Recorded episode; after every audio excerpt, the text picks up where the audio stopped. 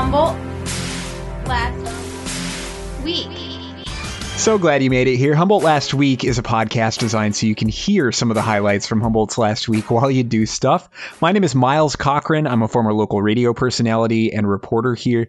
This is available where you get podcasts. If you've been digging it, please spread the word. You can listen and connect at HumboldtLastWeek.com. Check out the Humboldt Last Week Facebook for episode updates and local content. Disclaimer at times, the podcast can feature explicit content. Real quick, a short thank you goes out to the podcast partners this week. They help make this possible. Bongo Boy Studio. Find them at bongoboystudio.com. Aris Miranda, certified massage therapist. Find her at humboldtsoapcompany.com. Los Bagels. Find them at losbagels.com. And Ferndale Music Company with Alasdair Fraser and Natalie Haas at the Old Steeple Friday, March 16th. Tickets at ferndalemusiccompany.com. Let's get started. Big ol' heroin bust. Maybe you saw that 40 grand all bagged up the officers found. Release goes into warrants at locations in Eureka and Fortuna with nearly six pounds seized. Six pounds, that's either a huge distribution ring or one crazy night for Courtney Love. Cops arrested a couple of guys that were part of this ring. Good work, officers.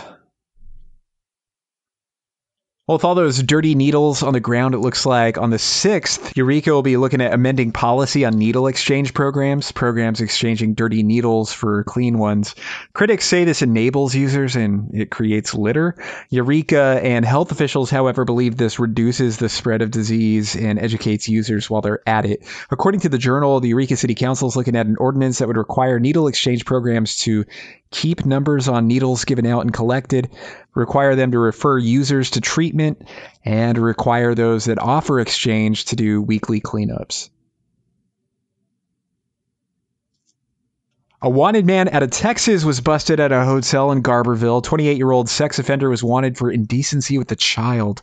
Good work, officers, uh, helping this alleged creeper from the Lone Star State seal his Lone Star fate. Ah, the long barrel bandit, and just like his barrel, his prison sentence is also long. He was this younger guy from Rio Del, went on a robbery spree all over Humboldt, usually masked and with a gun. Remember when he was busted, he spent the night in the woods after running from the cops?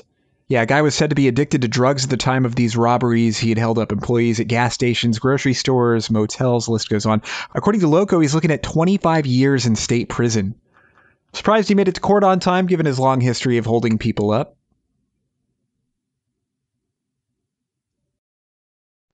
Oh, this is great. Maybe you heard St. Joe's Hospital teaming up with Open Door could get a doctor residency program going as early as this summer, according to the Times Standard.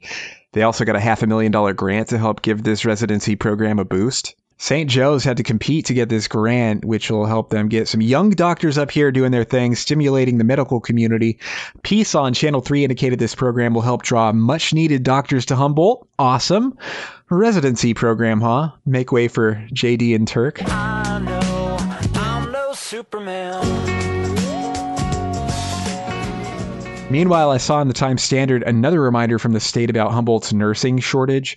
The state recognition of the shortage, though, officially opens up funding for local institutions to get nursing programs thriving again here, which could be great. Real quick, thank you goes out to a couple episode partners. For one, Bongo Boy Studio. Local band The Gatehouse Well has been recording there.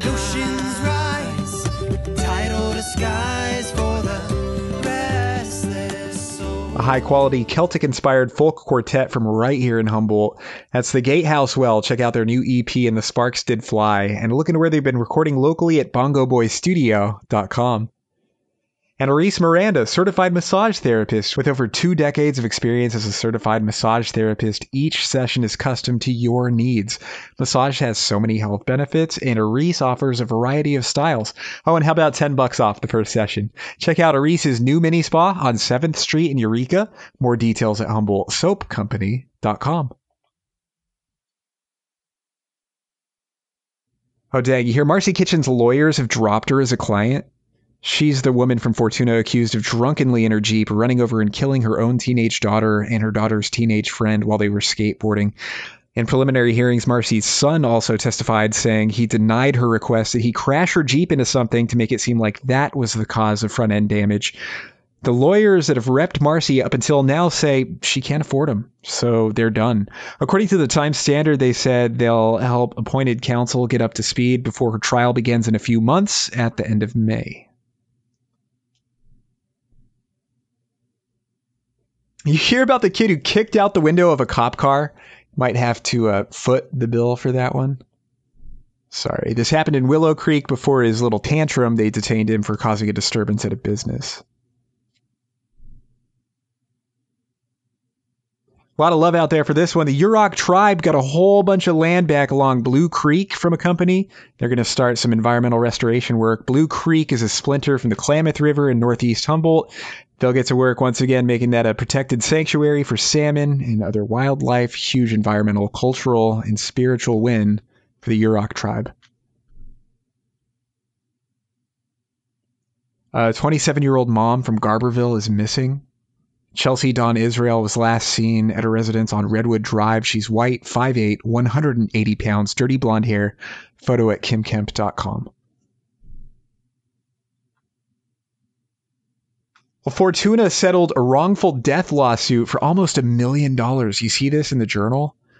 When it was dark and rainy in a residential part of Fortuna back in spring of 2012, this 26 year old guy, allegedly on meth, got into it with officers. Officers said he took one of their batons and was violently swinging it at their heads when they had to resort to shooting him. Others believe this kill shot was delivered when the man was unarmed, either lying on the ground or bent over. Dashcam footage of the incident was interpreted both ways by those who saw it, and all in all, unclear. The $900,000 settlement the man's family received is reportedly not an admittance of fault or guilt. Both sides still appear to believe they're right, but thought settling was the best decision money wise. Fortuna's insurance will cover most of those costs. This is a wild one. Guy was arrested who had this story, something like on Xbox or PlayStation. Call it Grand Theft Auto 6 Broadway Edition. Back in September, dude allegedly was the passenger in a car that got pulled over, ran into the mall, then out the back, jacked a bike at gunpoint, rode off, then jacked a car at gunpoint. Then he ate at Jack in the Box, bought some Cracker Jacks, and changed his name to Jack. Okay, didn't do those last things. Five months later, guy was arrested in Fortuna. Good work, officers. Oh, hey, HSU alum and future NFL star Alex Cappa was impressing people at the NFL Scouting Combine. He's a monster out there, offensive lineman that'll be the first HSU player to be drafted into the league in 27 years. He was reportedly holding his own at the Combine, especially doing well in bench press reps. Takeaways are he may switch to a different position on the offensive line in the league, and an NFL Network analyst on Twitter said Alex was one of the best offensive linemen there in position drills. Good work, Alex.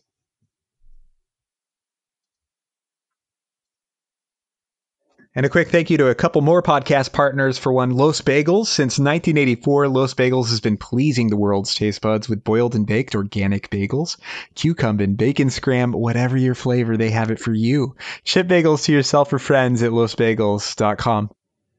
And Ferndale Music Company with Alasdair Fraser and Natalie Haas at the Old Steeple Friday, March 16th.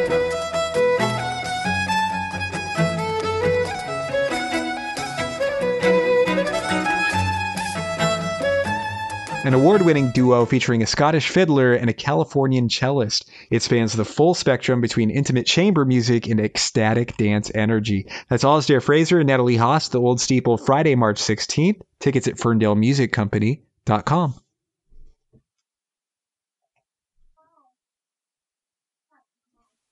Well, just a quick warning this story is at times difficult to hear and graphic. And if that's something you're not prepared for, this would be a good place to stop.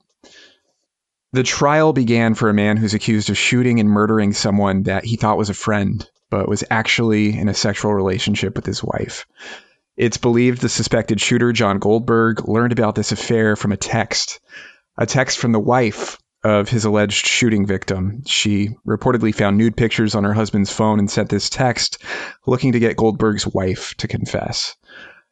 So you have two married couples just seeing their worlds falling apart after this affair was discovered. And eventually, the victim, Tim Smith, a volunteer firefighter and beloved member of the community, was shot multiple times outside of his home in Fortuna, where he died. That means two families and those close to them also seeing their worlds fall apart. Now, some witnesses have put the suspect, John Goldberg, at the scene of the crime. Last week, his trial began in front of a jury, and we'll see if they convict him of first degree murder. And joining us right now is Lost Coast Outpost reporter Rhonda Parker, who's been covering the trial and the entire case from the very beginning. Thank you so much for your time, Rhonda. You're welcome. So, on the day of this incident back in September 2016, what is the defense saying happened, and what are prosecutors saying happened? Well, the defense is pretty much saying that Goldberg fired in self defense. Um, they're saying that he approached Tim Smith's pickup truck. Tim Smith was standing outside. That Tim Smith reached into his truck for a gun and then rushed at Goldberg, who was standing there with a loaded revolver. And during this encounter, the gun went off. So it's that's kind of a vague explanation, but that's pretty much what uh, Mr. Russo, the defense attorney, said during his opening statement. The prosecution says that it was a premeditated killing, that Goldberg had driven by the house an hour or two before the shooting, was basically casing the place, and then showed up with a loaded gun and just shot him to death. And Mr. Goldberg is expected to testify during the defense case. So we'll hear what he has to say about what happened. So, yeah, I mean, it sounds to me like the number one major disagreement here is about whether or not Tim Smith was reaching for this gun in his truck and if he rushed Goldberg. And no witnesses actually saw that happen, right? No witnesses saw the shooting. There were a number of people there. There was a PG&E crew and there was a construction crew that was helping PG&E with traffic control. And several people heard the shots fired and saw the body on the ground and saw Goldberg leave do a U turn in his white van and take off. The only person who saw Goldberg with a gun in his hand was Tim Smith's wife, Jessica Springer. She heard shots. She came to the front door and she saw Goldberg turning. He had a gun in his hand and she saw her husband on the ground. So she's pretty much the only person who actually uh, didn't see the shooting but saw the immediate aftermath of it. Now, does that complicate things if there's no witnesses that actually saw the shooting? They're kind of claiming this sort of self defense motive here? It's an important point as to whether Smith did have guns in his truck. Um, that's been an issue throughout the trial. Um, his wife says no, that he had put them away, but there's some conflicting testimony there because she said during the preliminary hearing that she had told him he needed to get his stuff together for his upcoming hunting trip because his guns were still in the truck. So it's entirely possible that they were put away, you know, before Goldberg showed up. But that's a question right now that'll be up to the jury to to decide. And Smith's truck was never searched. Yeah, that's a problem. Fortuna police did not search the truck. Several witnesses testified that the truck doors were open when this happened uh, somebody closed them. We don't know who. And um, they also didn't search the house, Tim Smith's house, and they didn't sh- uh, search the little camp trailer that Tim Smith Jr., Tim's son, was living in right next to the house. So, you know, that's somewhat of a problem. So going along with this narrative from the defense, you know, since Goldberg is facing first degree murder, is this and I'm sort of I you know, I don't know too much about this. Is it kind of all or nothing or can the jury come back and say, you know, actually we feel like, you know, this may have been second degree murder with no premeditation or even manslaughter? Is that something that they can do? Definitely. Well, yeah, the judge will give instructions to the jury on the meaning of first degree murder, second degree murder, and then it's up to the attorneys what they want. I'm assuming Mr. Russo will also want instructions on manslaughter, voluntary manslaughter, involuntary manslaughter. So we'll see what the judge does, but I'm pretty sure that they'll have the options. There's Goldberg's neighbor saying Goldberg planned to kill Smith, and then a friend of Goldberg saying he had admitted to killing Smith after the fact. Uh, you know, the road worker saying he saw Goldberg casing the house. All of that, the defense says, are lies. Since there's no recordings of this stuff, how does that all hold up, just this testimony? I think during the opening statement, Russo did discredit the testimony of the construction workers, you know, pretty much saying that the testimony wasn't reliable, didn't really go into specifics. Um, there's been a lot of questions asked about exactly where they were sitting and what they saw or couldn't see because there was a lot of heavy equipment in the area. Now, we haven't heard yet from the neighbor who says that Goldberg told him he was going to go kill Tim Smith.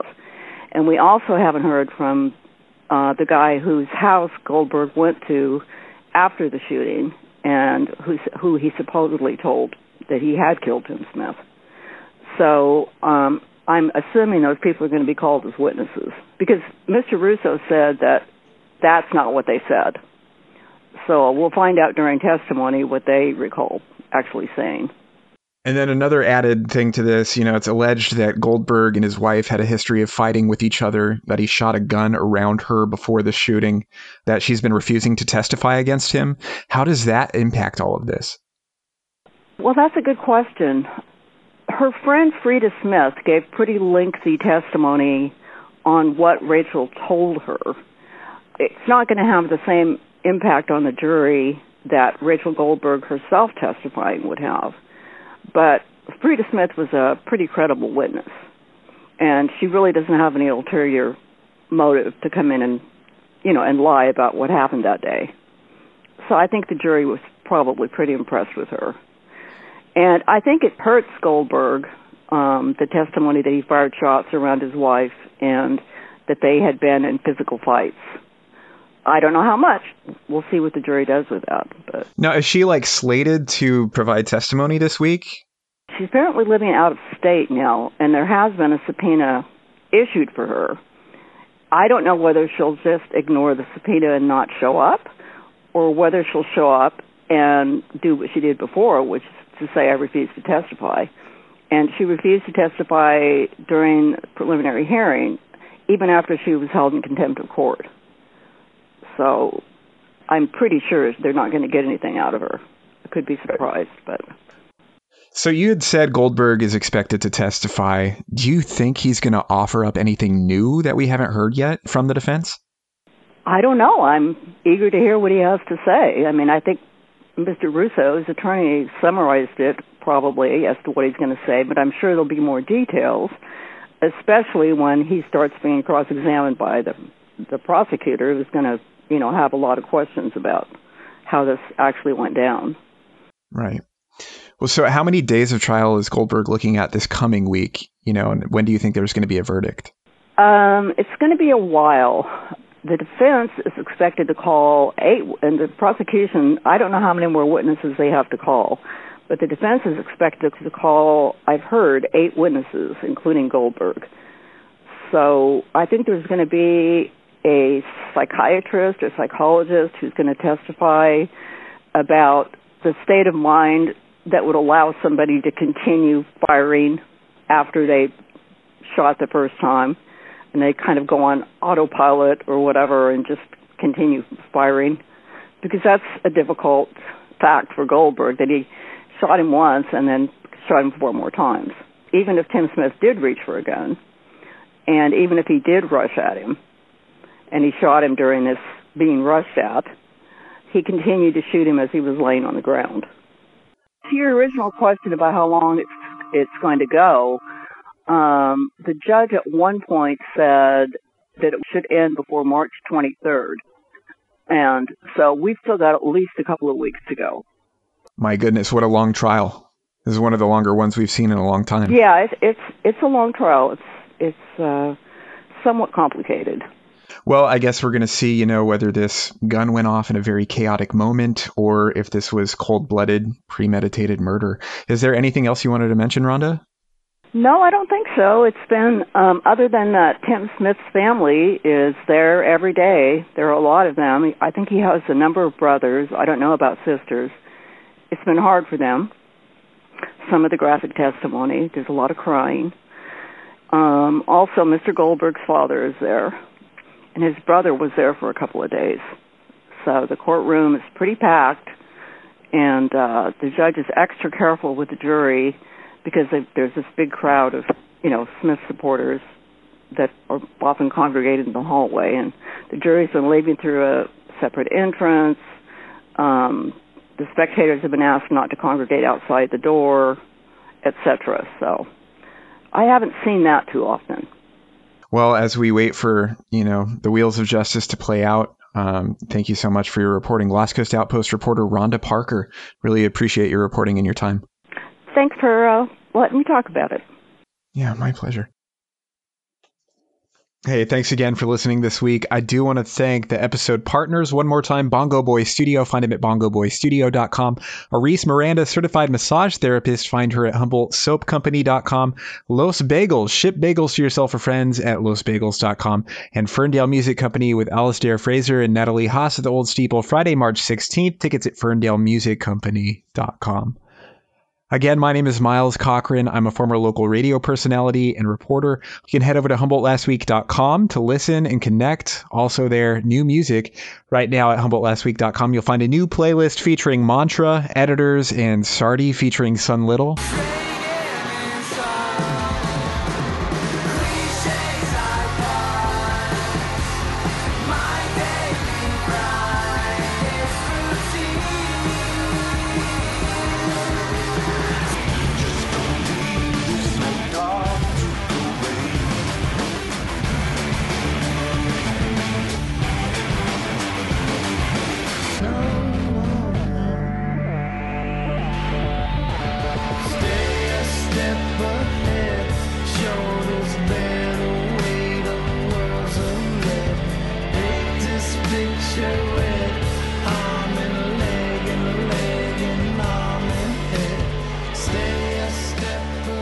Again, that playlist is at HumboldtLastWeek.com. Just click on new music. You can also listen and connect there. Please do let me know if you have any constructive feedback or positive comments. That makes the podcast better. You can head over to the Humboldt Last Week Facebook in case I decide to do any giveaways there this week. And I'm looking forward to talking to you again next week. All right, bye. Humboldt Last Week.